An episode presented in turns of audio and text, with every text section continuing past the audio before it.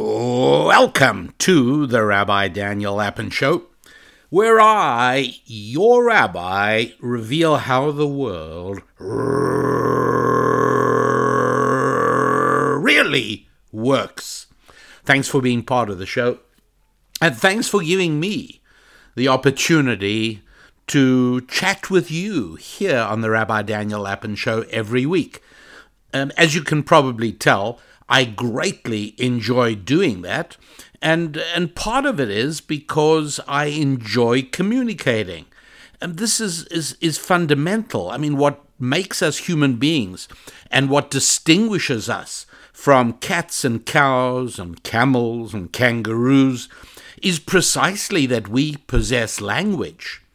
And it's something built into us. God created us in order to be able to connect and communicate and collaborate and cooperate and ultimately to create. And language is at the heart of this. This is why one of the most amazing things of having a baby is watching it develop language during the first year or two of its life. And astonishingly, with all the complex rules of syntax and grammar and vocabulary, somehow or another, children intuitively just link to language, intuitively being able to recognize the structure of the language and to begin to talk it. It's quite extraordinary. This is part of the wonder of language. And although I am not thinking of moving anywhere at all, and when I last checked with Mrs. Lapin, neither is she, but I've sometimes joked about uh, wanting to move to uh, China. Now, uh, you know, I, I, I think that in China, uh, we'd probably enjoy even fewer freedoms than we enjoy in the United States, where freedoms are being eroded on a daily basis, as I record these words in the middle of October 2021. But, um, you know, I, I, sort of joke about moving to China just because there's something appealing about living in a country that's on the ascendancy, a country that's on the march, a country that's really going places. And, uh, yes uh, one of the main reasons, I mean, other than the, the absence of freedom, uh, that I would not move is because I would be incredibly handicapped. To me, to be able to communicate in language, and particularly the English language, is, is really important because I know the English language well. Uh, I finally understand the basic structure of a fundamental English sentence. I enjoy the vocabulary and the range of the English language. And uh, you know, I'm I'm I'm reasonably comfortable in the language. To have to now start again with a new language would be incredibly difficult, and and this goes for for any language. Uh, it would be hard. So uh, I am very much confined to any environment where English is the main language of communication. Now, I must admit, in the United States of America, every time I uh, I dial a number and I try and call a company, and on comes a Spanish voice saying something in Spanish indicating that if I want to continue the conversation in Spanish, I should press number two or number nine or whatever it is. Uh, I got to tell you, I begin to wonder for how long my skills with the English language, such as they may be, uh, are going to continue to be very useful. But for the moment, they are, and uh, and so. Um, it's it's a language that goes back a long way. Now, it's true that if you go back to the English of William Shakespeare 400 years ago, uh, it's a little harder to read than it is to read a transcript of this podcast. But uh, it still is the same language and it was uh, about 210, 215, yeah, 214 years ago, actually, that uh, one of the uh, prophets of the English language, one of the saints of the English language, he wasn't a saint otherwise, but he was, you know, somebody who who really wrote beautifully in English, was a poet called William Wordsworth. And in 1807, he wrote a poem that uh, is very much at the heart of who I am and who I encourage you to be. and who uh, who wrote the poem that provided the phrase for what I think of as our little community. Uh, you know the this this this merry band of people who are unified through the Rabbi Daniel Lapin show on this podcast, or uh, those of us who are, are unified by our study of scrolling through Scripture, and in fact we even made a website called WeHappyWarriors.com in which we make it possible for everybody to become actively involved with us and with one another. In other words, the ability to connect with all other happy warriors. After all, that's one of the main advantages of being part of a community. And so that's what we do at WeHappyWarriors.com. And uh, William Wordsworth in 1807 wrote a poem about the happy warrior. And I'll just read you a couple of lines of it who is the happy warrior? Who is he that every man in arms should wish to be? It is the generous spirit who, when brought, finds comfort in himself and in his cause, and while the mortal mist is gathering, draws his breath in confidence of heaven's applause this is the happy warrior, this is he, that every man in arms should wish to be. And uh, that speaks to me, and I, I, hope it does to you.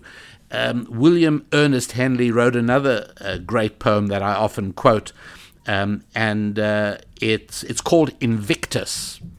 And it's, it's not a popular poem, I think largely because the name Invictus sort of really uh, isn't clear in terms of what it means. So many people ignore the poem, but it's a wonderful poem. And the, the final closing stanza of the poem reads I am the master of my fate, I am the captain of my soul. And you've often heard me say that you are not tennis balls floating down the gutter of life. That's not William Ernest Henley's poem. That's Rabbi Daniel Lapin's slogan. We are not tennis balls floating down the gutter of life. One day I might even tell you the origin of that phrase, how it came to be the uh, paramount phrase of the Lappin household. But uh, for now, enough to say that uh, it is my honor to serve you all, you happy warriors uh, because that's what we all are. We're happy warriors, men and women, because to live productively and successfully, you have to fight every day. You've got to fight against the forces of entropy, if nothing else. You fight to maintain your body, you fight to maintain your possessions, you fight to build and maintain your family and your finances and your business or your profession or your career or whatever it is you do for other human beings? Look, God created a world in which chaos and disorder rules. My beautiful garden would turn into a jungle if I stopped pulling out weeds and I stopped watering the flowers. Genesis chapter 1 verse 2, that's the very second verse of the Bible. The phrase tohu bohu that's a Hebrew word, but it's been adopted into English, and it's actually found in the English dictionary, tohu bohu. That means chaos and disorder. God created a world where the natural default is chaos and disorder. That's right. Gardens will quickly turn into jungles. They will. F- forests would overrun everything. Swamps would be the order of the day. But it's human beings who turn swamps into farmland and who build factories and buildings and homes and museums and power stations. Life is a fight, and that's a good thing. To stop fighting and to stop seeking and to stop striving, well, that's just another word for death. And I call you not just warriors, but I always think of you as happy warriors. Because to throw yourself into the fight for eight or ten hours a day, six days a week, well, that's one thing. But to throw yourself into the fight for eight or ten hours a day, six days a week, and to do all that with a debonair smile on your face, and a jaunty pace to your stride.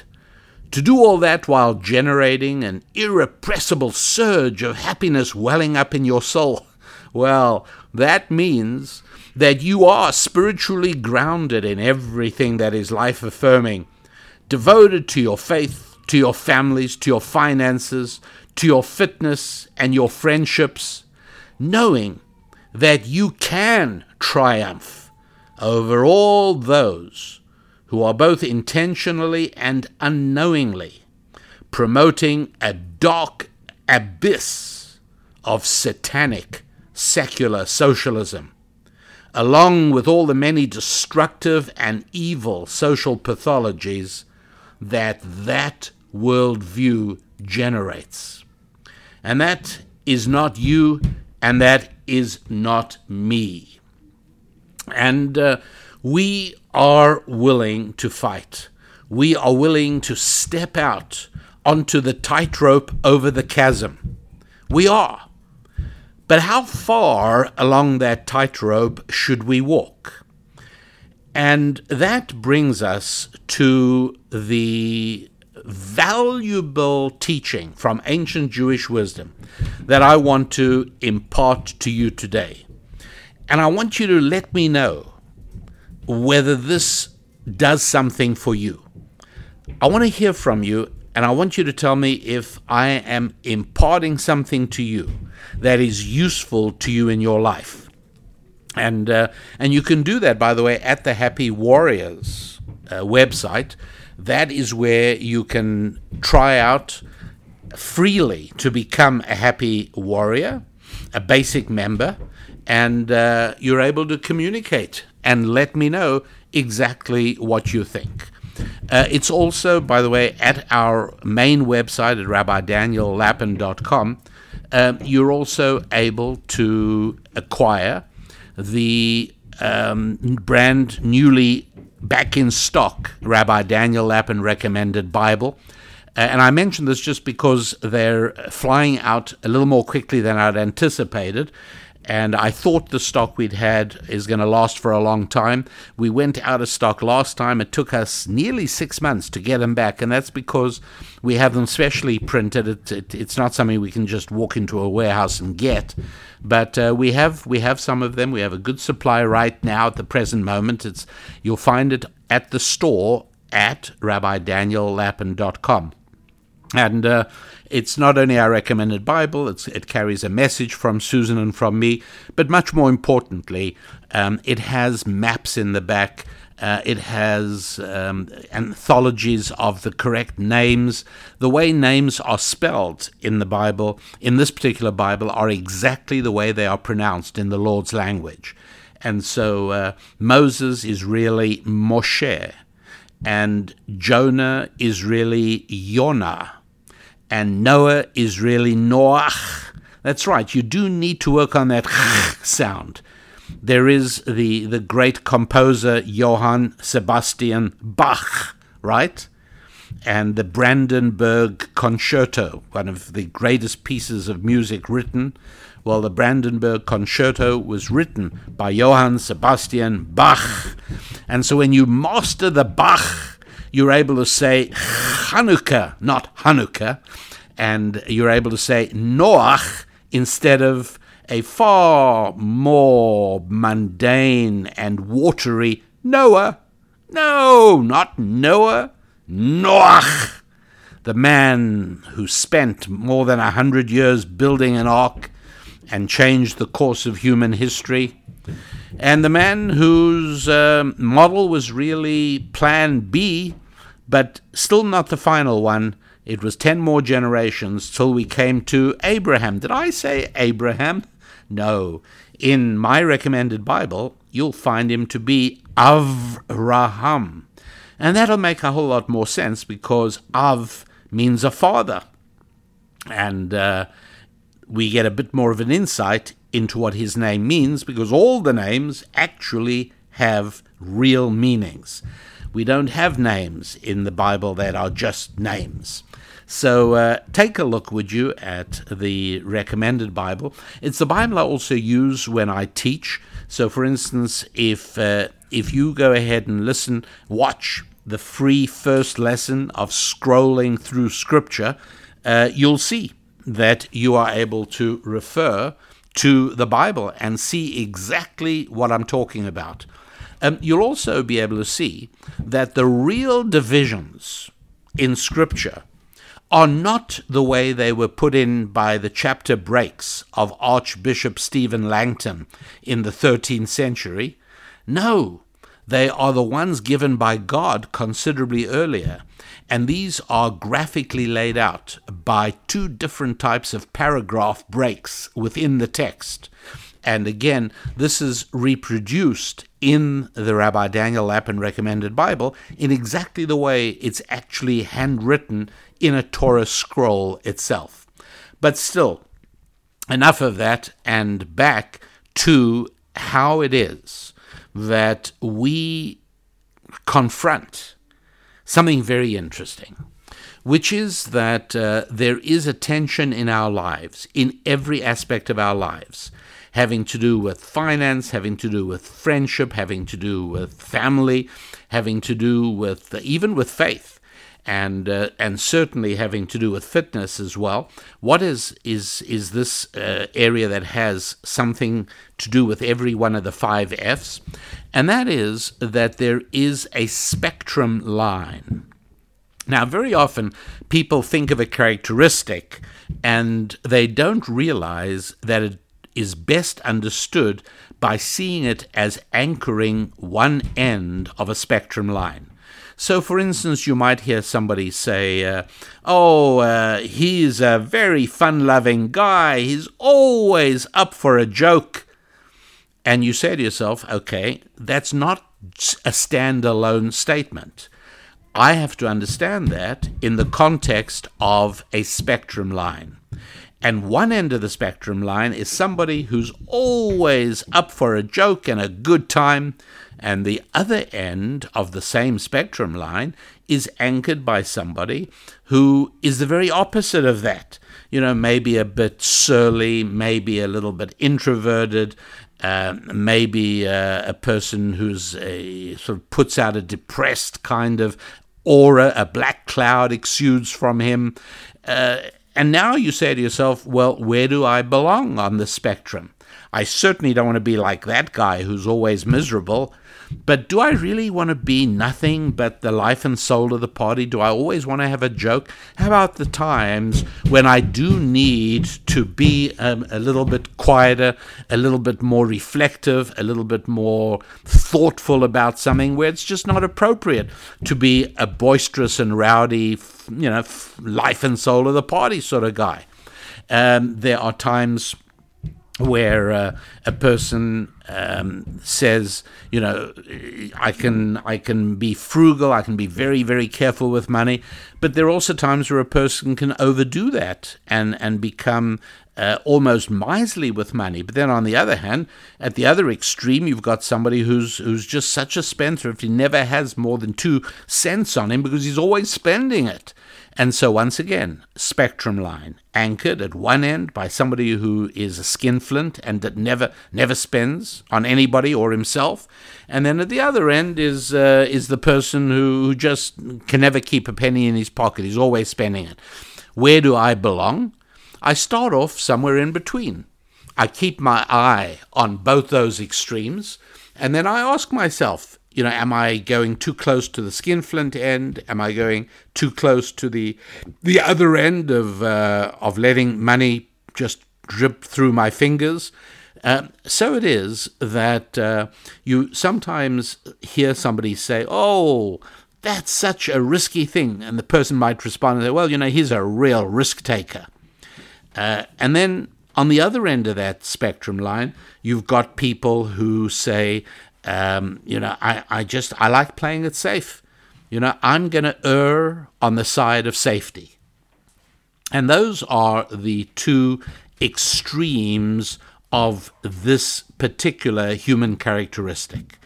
On the one hand, you know, um, I can't wait to go bungee dump, jumping, and the only reason I'm not going bungee jumping with you on Sunday is that I'm I'm jumping out of a perfectly serviceable aircraft with a parachute strapped to my back because I want the thrill of free falling till the last minute before I yank the ripcord and float gently down to earth. What a, uh, uh, uh, an adrenaline hit that is! My goodness, what an exciting ride that is! Uh, I, I, can't, you know, I can't wait to do it. And the next week, anyway, you get the idea. Uh, there are people who just thrive on risky behavior all the time. Uh, whether that means even ingesting substances that, yes, I understand they do things to you, but it comes at high risk, obviously. Uh, there, are, uh, there are business ventures every time somebody leaves a job, a secure job, in order to start their own enterprise, that's high risk, very high risk. I'll tell you something else that's high risk getting married. That's risk. And there are people who just thrive on jumping off the diving board into the unknown. There are people who've never heard the phrase, look before you leap because they respond whenever you say to them, Hey, look before you leap. They say, Well, all you're doing is perpetually condemning yourself to never be able to jump further than you can see. You know, so you are really limiting yourself and restricting your potential. Well, at the other end of the spectrum is the person who indeed never does jump until he can see the next stepping stone clearly in sight and within reach. And that is the person who always chooses the safer course of action. Um, sometimes, you know, reaching out a hand and shaking the hand of somebody you've never never met before and introducing yourself, for many people, a risky undertaking, because the fear is of ridicule or the fear of rejection. And so many people err on the side of safety. And so what we sometimes ask ourselves is so you know what what am I supposed to do? Am I am I sort of playing too safe? Am I am I just sort of never getting anywhere because I'm always trying very hard to just you know stay in safety and and be careful and never never go beyond the bounds of what I can clearly understand and and and and and see in front of me. Do I? Or maybe I sometimes say to myself gosh am I overdoing it on the risk? You know am am I you know what's am I doing something that that I could regret? I mean this could go very bad the wrong way and uh, and so what I'm encouraging you to do is to see these two tendencies, these human characteristics, playing it safe and being risky, not as two completely different things that have nothing to do with one another. You know, one person's risky, one person plays it safe. No, these two characteristics are linked by a spectrum line. And in each and every decision that you and I make, every day almost, we have the option of sliding ourselves to left or right along that spectrum line. We can move towards the safer end. Sometimes we can move towards the risky end, and with a nervous smile on our face, we can leap out into space. But how do you know? And what is the right thing to do? Well, that is what I want to try and help structure for all of us in our conversation here today. And be sure to let me know if this works for you.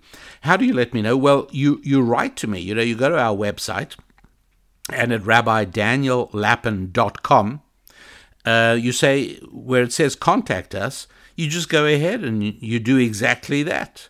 And that's exactly, by the way, what Brian did. And this wasn't in the context of, uh, of any specific show, but Brian wrote Greetings, Rabbi. I enjoy your podcasts immensely. Some I've had to download because there's always something one can miss from listening to your messages only once. If I had to choose a mentor, I'd choose you, only because you do not sell cupcakes and rainbows. You're frank, and I know that, and I love that. I'm sorry. Um, tell you what, I knew there was a bit of South African in you. Don't know if it's the accent or your gift for telling interesting stories. God bless you for all that you do for us through Him, capital H. And it's from Brian. And um, thank you, Brian. I, I haven't yet responded to your email, but I plan to do that. And uh, yes, I, I was born in South Africa. Um, there was I've I've been away several decades. I've been back to Africa, but I have not yet been back to South Africa. And I'll tell you something that there must be something in all our souls that link us to our places of birth. I don't know if any of you have had this experience at all, but um, I uh, I had such a profound emotional response, tears in the eyes, lump in the throat when my airplane landed in Ghana when I visited there a couple of years ago.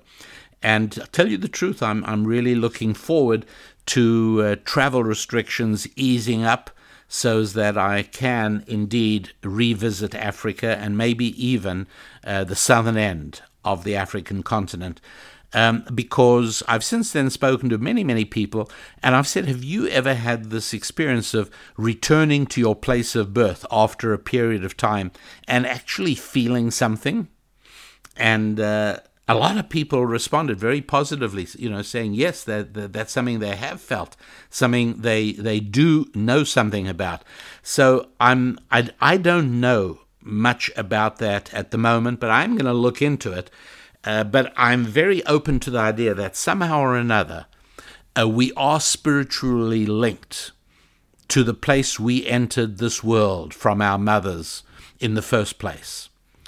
Um, here's a message from Duncan, and uh, Duncan writes Dear Rabbi Lapin, you've mentioned several times now in recent podcasts that the object of the military is to destroy its enemy but it took hearing it again from you on episode 126 to recall an old memory that supports your view on this in an interesting way.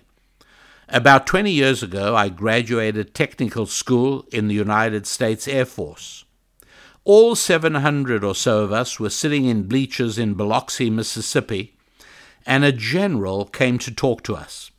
He paced backwards and forwards down below with a microphone in his hand for a minute or two, and then slowly he boomed out Our job is to break things and kill people. I don't recall his whole speech to us, but I do remember that line exactly because I was surprised by it, as were the others all around me. This was about two months after September the 11th, 2001 and we were all about to head out to our first duty stations, not at all sure what would happen next. I suppose there's an abstraction when it comes to the military, and it takes someone to cut through it and remind everyone else what the goal really is. Looking back, I find it sad that we were surprised by his words. Already back then, we must have been so used to hearing euphemisms and BS that we were struck by a plainly stated punch of reality. Thank you very much, Duncan. Uh, Duncan, thanks for that recollection from uh, the first few months after the terrorist attacks of September the 11th, 2001. Appreciate hearing from you very much indeed. So, uh, almost every time that we have a, uh, a decision to make, just think of yourself as being on the spectrum line, this like railway line between the two stations at the end of the each at each end of the line. One station, total safety, total security, and always making the decision that has least risk and then the station at the other end of the line, whoa, wild, uh, high flying, risk at all times. and you then decide where you're going to move your carriage along that railway line. You're going to uh, drive it towards the, the, the left safer end. You're going to drive it a bit more to the risky end. And how, how do you go about doing all that? Well, I think a, a good place to start is to agree that the extreme risky end the station at the end of the line that says, try anything, right? What do you got to lose other than your life, your dignity, your finance? Every, nah, give it a shot. Go on. You only live once. That end is like really dumb. That is the end occupied primarily by high testosterone young males, unattached young males. That's that's nearly the only people. Uh, these are the people who go in for extreme sports.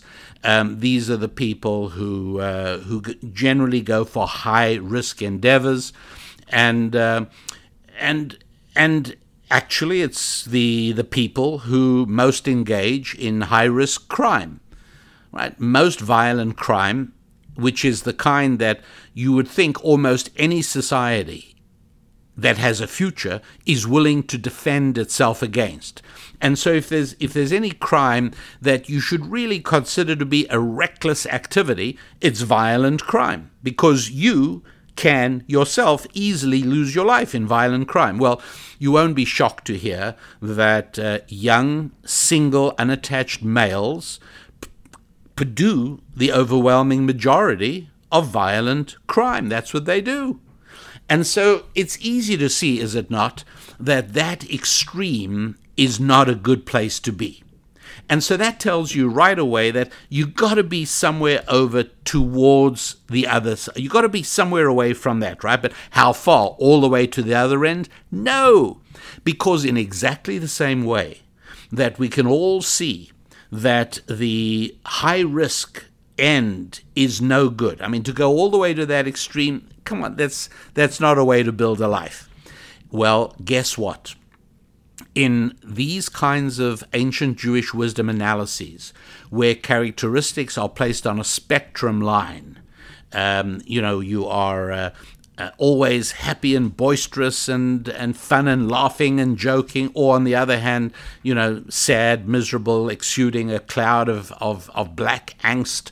Uh, in all of these cases, both extremes have to be rejected. That neither extreme is a place to be. And ideally, where are we? Well, somewhere in between. Sometimes moving a little closer to one extreme, sometimes a little closer to the other, but neither extreme is ever a place for us to be. And so, in the same way that we can see that being over at the high risk end, right to the end, to the limit, that's just dumb. In the same way, we should be able to see that being over at the high security end, no risk, zero risk, always 100 degree, 100% the safe route, we got to see that that is in every way just as bad as the first extreme. Neither extreme works. Now, the reason this is worth noting is because in the United States of America, in Canada, in Australia, of all places, the government has chosen to go all the way to the extreme of safety. And um, this is a mistake. There's no question about it. Uh, just today, I was told that uh, suicide figures in some of the countries in which extreme ultimate safety was the guideline for all public policy uh, well, those suicide rates have gone up. I understand that because one of the things you're doing is limiting, restricting, and sometimes eliminating connection between human beings. We were created to connect. We do not do well in isolation. And so uh, it's, um, it's, it's just really important to note that the fundamental error made by the governments of many countries around the world and by the health authorities in many countries around the world is that decisions should never be made at either end of the spectrum you're examining. First of all, place the characteristic that interests you on a piece of paper. Draw a horizontal line, and at the other end of the line, you've got to figure out the name of the characteristic that's the opposite of the one you're examining. And now you have the spectrum line, and now you have the ability to start asking yourself, how do I position myself more or less on the center of the line? And then adjust slightly to one side or the other as circumstances dictate. But what we have discovered during the last um, year and a half of COVID is that authorities have pushed all the way to the end. Let me tell you as a general rule that you can rely on, and that is any time any decision is made, right at the end of the spectrum line, where you're in one station at the end of the railway line or the other, you're making a mistake. That's not how the world really works. The way the world really works is somewhere in between. Never, never on the end li- end of the line, never at the end of the spectrum, never in the railway station that anchors either end of this railway line of life. And so we've got to be able to get used to this idea and to evaluate what's been going on. You know, why is it such a mistake? Because either extreme is always a mistake. And in the case of COVID, um, it's you know it's pretty obvious. There are all kinds of other considerations. If you look at your five Fs, and I hope you have a copy of the Holistic You. It's a little book you can get for free on my website, rabbidaniellapin.com. It's a download, and there you will see that we place your five Fs family, faith, physical fitness, friendship, and finances equidistant on the circumference of a circle. Neither is more important than any other. They're all equally important. And yet, when you push to the end and you decide that public policy dictated by the requirements of public health is going to be at the way end, well, I understand why doctors would say that. That's their job. But you as the CEO of your life, you need to need to take all the five F's into account. You would say to your doctor, uh, "Okay, I understand that for my physical fitness, I need to be totally isolated from everyone else. Now, I'd like to speak to my financial advisor. What would that do for my finances?" He said, "That would be a terrible idea." I agree that you should be somewhat more careful than normal. There is a, a sickness going around, and uh, but not, if you isolate yourself completely, you'll shatter your finances. And then I'm going to speak to the advisor in charge of my friendships, and he's going to say, "Listen, you can't you can't wipe out a lifetime of friendships by ignoring and uh, being out of contact. You can't retain friendships just with uh, phone calls and with emails." And little by little, you you find yourself in the middle of many different spectrum lines, and they all converge at the center point of the circle, the point of totality and completion. And so this is really important to, uh, to understand. How do you decide where about you go on the spectrum line? That's what I want to try and explain now. I want to explain that these two ends of the spectrum lines can best be seen in terms of masculinity and femininity. Now, I'm not talking about any particular man or any particular woman. I'm talking about the abstract characteristics of masculinity and femininity. And I think that when you explore the topic that way, you too will see that the end of the risk spectrum line that speaks all the time of uh, high risk and limitless uh, um, tension and, and excitement, um, you will recognize that to be a manifestation of masculinity. Um, it is guys in general who lean that way, right? Most violent crime young males. Most extreme adventure sports, young males. Right? Because it is something that appeals to masculinity as an abstract concept. Safety, security, um, being low risk, being aware of the downside of things, that is a characteristic that is found within the abstract of femininity.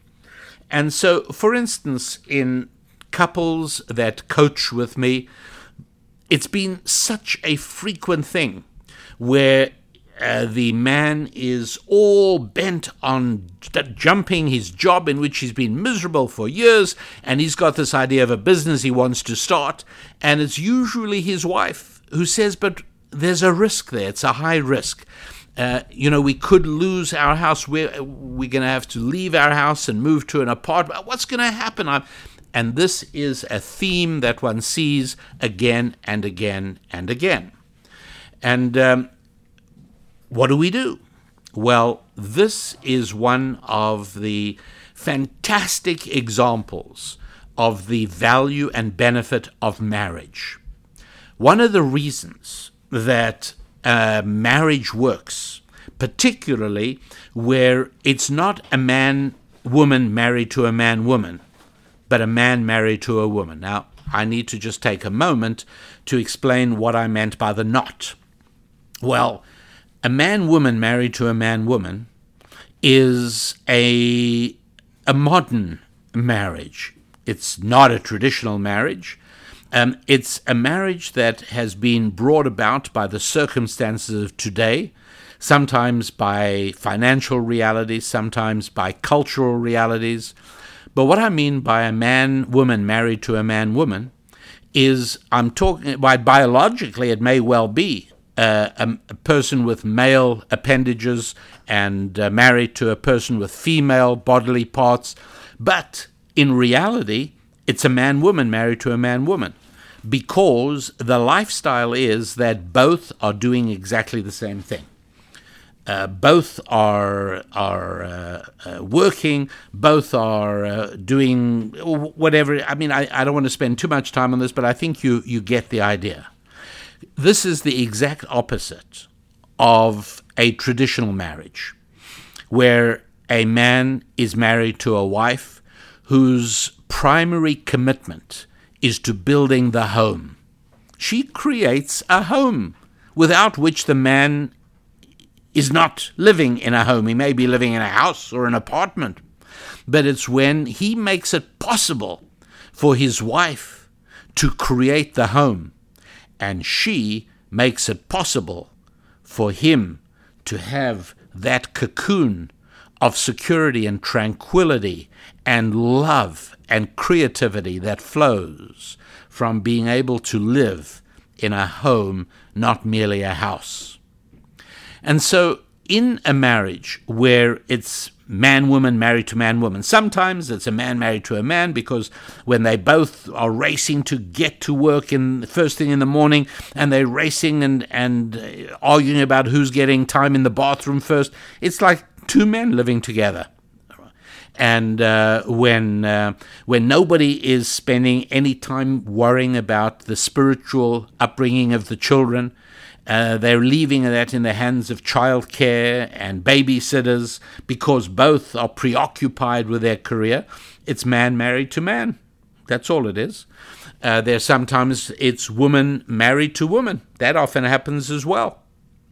But uh, in what I think of as a Bible based marriage concept, where it's a husband married to his wife, well, now you are at a huge advantage when it comes to trying to figure out where you are on the safety risk spectrum line. And I'll tell you why.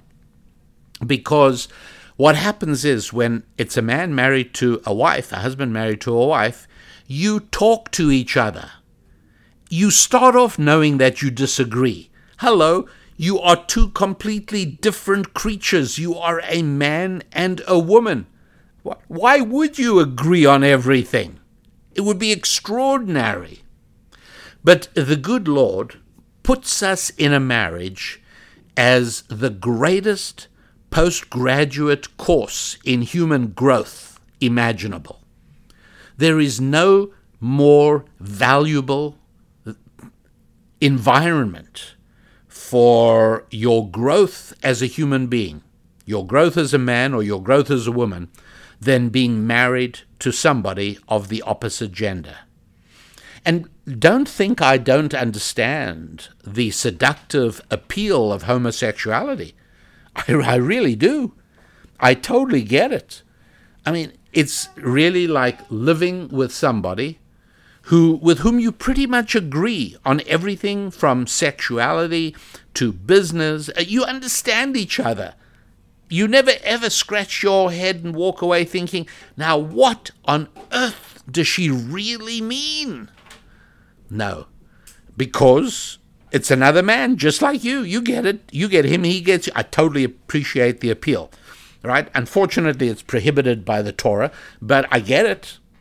But when you are married to somebody of the opposite gender, it's another story altogether. Because now the other person brings a totally different perspective. You may well be thinking in terms of a high risk adventure. She is going to be thinking in terms of the downside, the, the, the potential for loss. And now the two of you talk and you discuss where about in the middle of the spectrum line are you going to find a place you can both live? Where about, somewhere on the spectrum line, between the two extremes, where she is able to live with the risk and he is able to live with the diminution of the dream, sure, and you find the right place because you are married, that makes you like one entity. So you got to agree. You can't each go your own way because whatever he does will impact her and their children, whatever she does will impact him. And, and that's a really important thing. And that's why I often get disturbed when uh, couples that I assume are happily married, uh, you'll find either the husband or the wife uses phrase like, uh, and so uh, I, I took a thousand dollars of my money and I went ahead and did this, you know, or she said I took my money. Listen, you may have separate bank accounts, but there isn't such a thing as only you. Or sometimes they well, uh, I just decided uh, I had to get my house painted. Hello? And what about him? Is it his house? Did he also want to get it painted? Like, what's going on there? Uh, when when my is used instead of our, uh, always worries me. Hopefully, you know, unjustifiably, but uh, it does worry me because it is a point you have to find that you are both okay with, you're both going to live with. And it's not a triumph of one over the other, it's not a tyrannic victory extracted from the other. It isn't. It's a place that you can both live in. It's not exactly where you want to be, it's not exactly where the other person wants to be, but sometimes it's even better than a compromise because very often one or the other of you finds a, a solution that is an alternative solution. I mean, just to give you an example of, of what I mean, this is an over, obvious oversimplification, but uh, hey, he wants to start a new business and quit his job and jump in all, all, all hands, and she wants to say, no, we can't do that. Well, maybe one way is to have find or create a part-time job that will maintain, you know, maybe uh, the health insurance and, and some basic salary while the rest of the time uh, the adventure goes on. Uh, some other times, and this is one couple in particular, a beautiful, lovely couple I know who, who just had a baby boy a little while ago. And uh, in that case, we spoke about a, a period of time you know, they had a certain amount of savings. Um, and so we were able to work out how long a period of time would it be good for her to be okay with him giving this venture a try.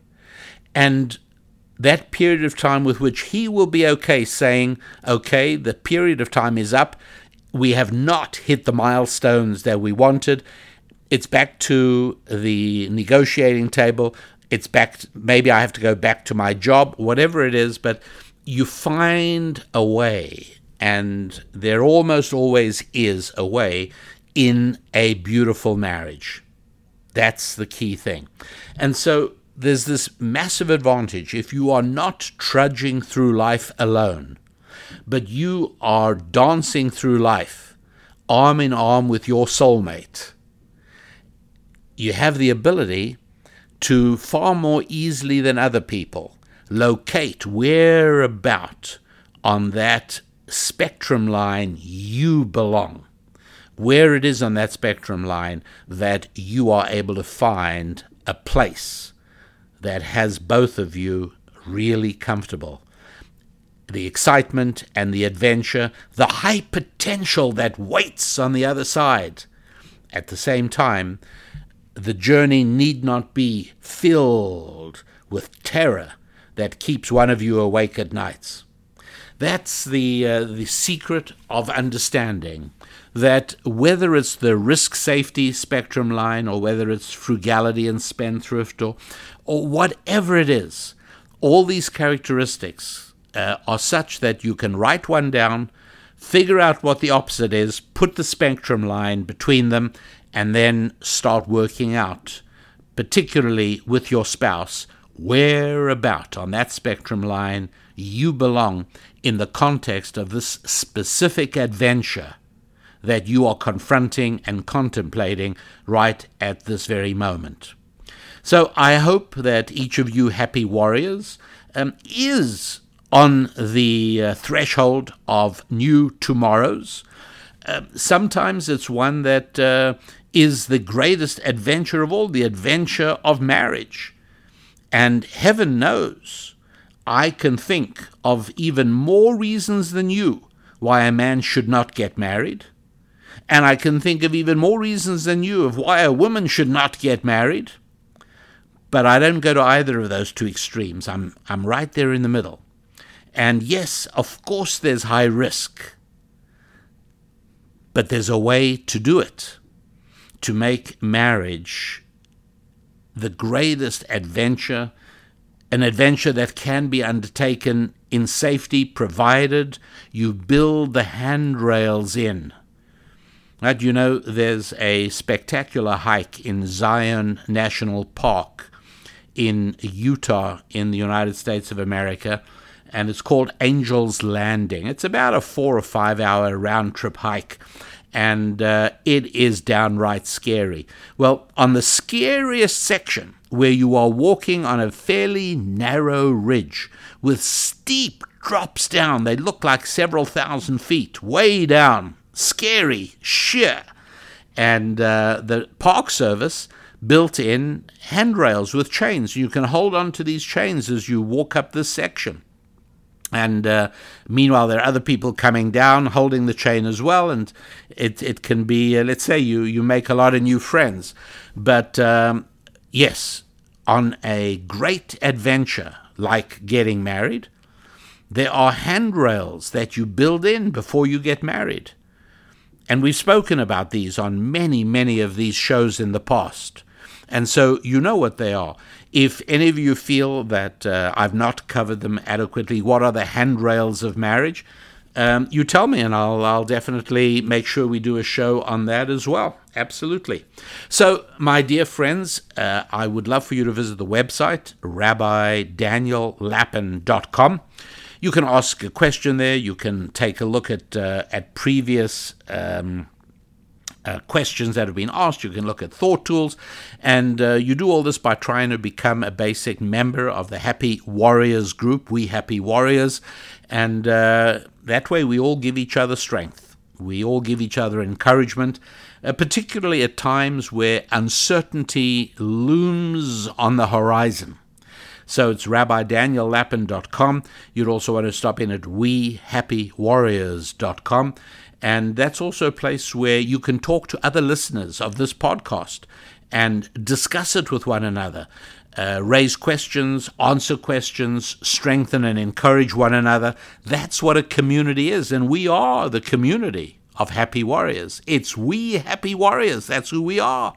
So um, I love the opportunity of being here together with you all, and I want to wish you until next time, a week from now, when a new show is available for this coming week, I want you to develop to the utmost the healthiest of relationships with your family, with your friends, with your finance, with your faith, and with your body, with your physical fitness. I'm Rabbi Daniel Lapin. God bless.